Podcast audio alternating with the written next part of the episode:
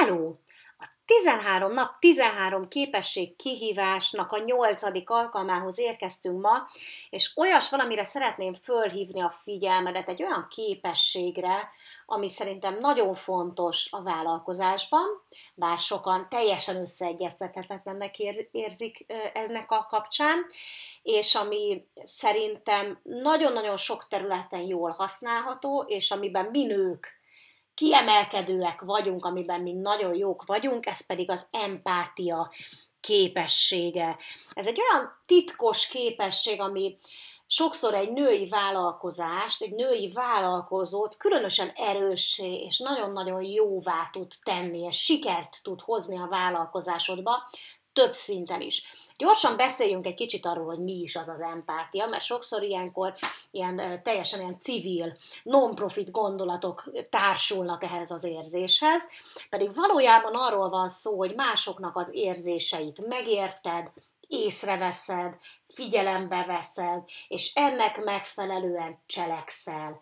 Képes vagy másokkal együtt érezni, és ennek megfelelő döntéseket hozni, segíteni őket. Ha belegondolunk vállalkozóként, ez egy kiemelt feladat lenne. És minden vállalkozásnak valahol ott kéne, hogy legyen ez a fókuszában, hogy ők együtt érezzenek azokkal, akik az ügyfeleik, megértsék az ő problémájukat, és olyan megoldásokat találjanak ki, amik ezt a problémát megoldják, amik tényleg segítenek ebben. És hát, hogyha segítő foglalkozásod van, akkor nyilván a munkás során is ott van ez a dolog folyamatosan, hiszen ez ott szükséges, de mondjuk egy webáruház tulajdonos, aki mosógépeket árul, kevésbé tudja elképzelni, hogy hogyan lehetne ő az ő helyzetében, az ő bizniszében ott az empátia. Pedig nála is képes ott lenni, mégpedig több szinten. Az egyik az az, hogy a vevők fejében való gondolkodás. Vajon ő, amikor mosógépet szeretne venni, akkor mit gondol, mi van ott a fejében, mit érez. Ott vannak az érzései, bár úgy tűnik, hogy ez egy teljesen érzelemmentes döntés, de nem, mert például ott lehet a fejében az, hogy már volt egy bizonyos márka, amit utálok, és nem bízok benne. Vagy voltak rossz élményeim bizonyos fajta, mondjuk az előöltöltős, vagy a felültöltős mosógéppel kapcsolatban. Vagy ott van a fejében az a félelme, hogy mi van, ha rosszul döntök, és kiadom ezt a rengeteg pénzt, és nem lesz jó a tervék.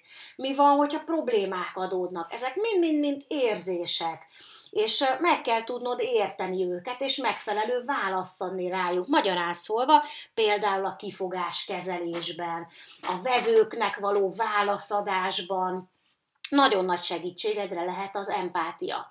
Az ügyfélszolgálatban nagy segítségedre lehet az empátia. Mondok néhány példát. Szerencsére már nem foglalkozom rendszeresen a, a napi szintű ügyfélszolgálati kérdésekkel, ezekkel a kollégáim foglalkoznak, de egy-egy kérdéssel még én is találkozom, és néha meglepődök, hogy milyen nagy érzelmek tudnak ott lenni a háttérben.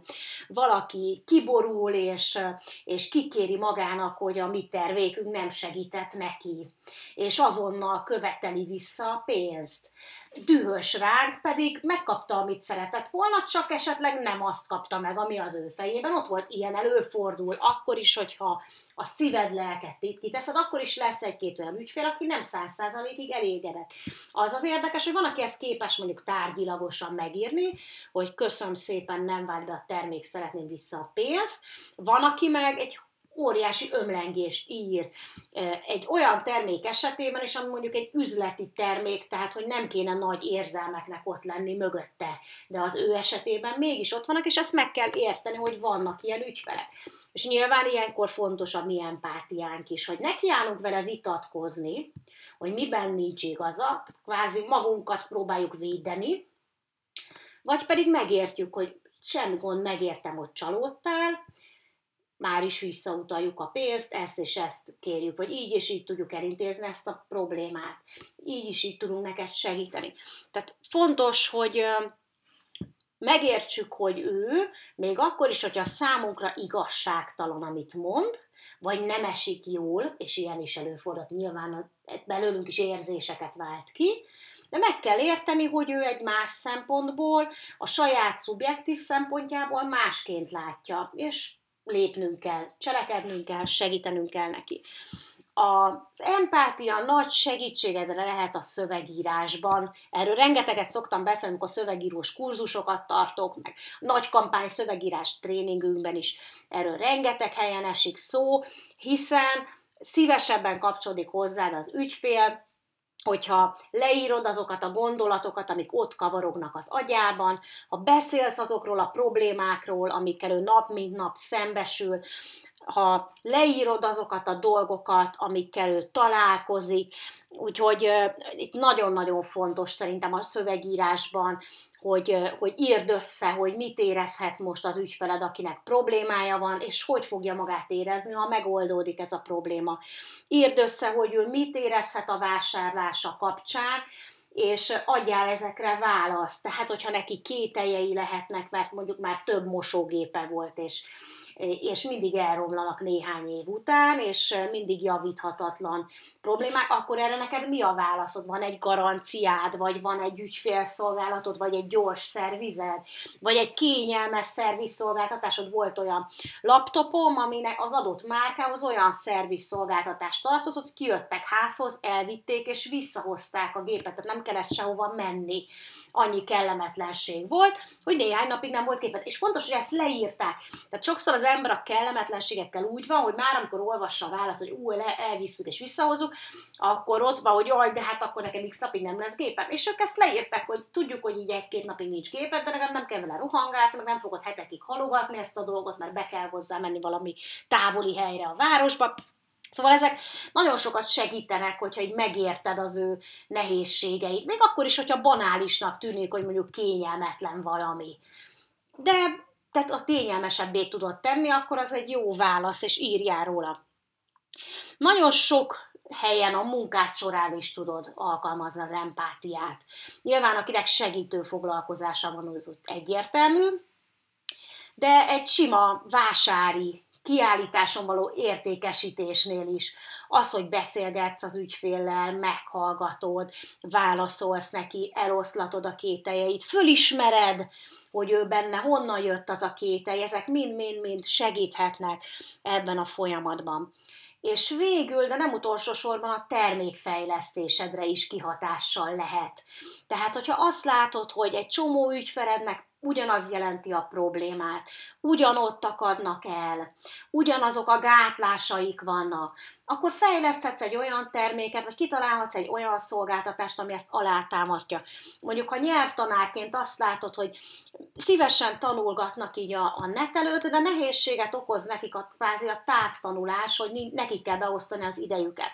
Akkor kitalálhatsz egy olyan terméket, amiben mondjuk hetente egyszer van egy 10-15 perces rövid Skype-os találkozó, vagy egy ilyen havi egyszeri személyes találkozó, vagy havonta egyszer egy virtuális tanterem, és akkor meg lesz az az utánkövetés, az a kis időnyomás, ami segít abban, hogy hatékonyabban tanuljanak.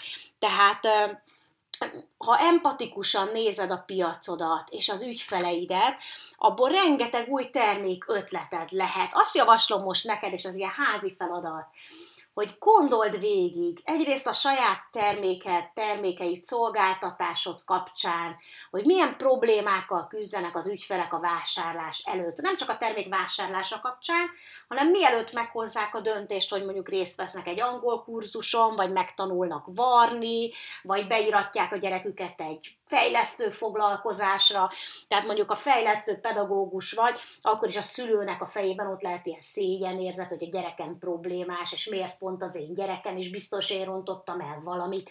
És ezekkel is foglalkozni kell, mert a megoldásban nem csak a terápiádnak lesz, meg a foglalkozásodnak szerepe, hanem annak is, hogy a szülő hogyan áll a gyerekhez. Tehát ezekkel mind-mind-mind foglalkozni kell. Hogyha pedig a termékfejlesztés oldaláról nézed, akkor gondold végig, hogy mik azok a problémái az ügyfeleidnek, amire még nem adtál választ, és ez az empatikus megközelítés nagyon sokat segíthet abban, hogy emberközelibb, szerethetőbb legyen a céged.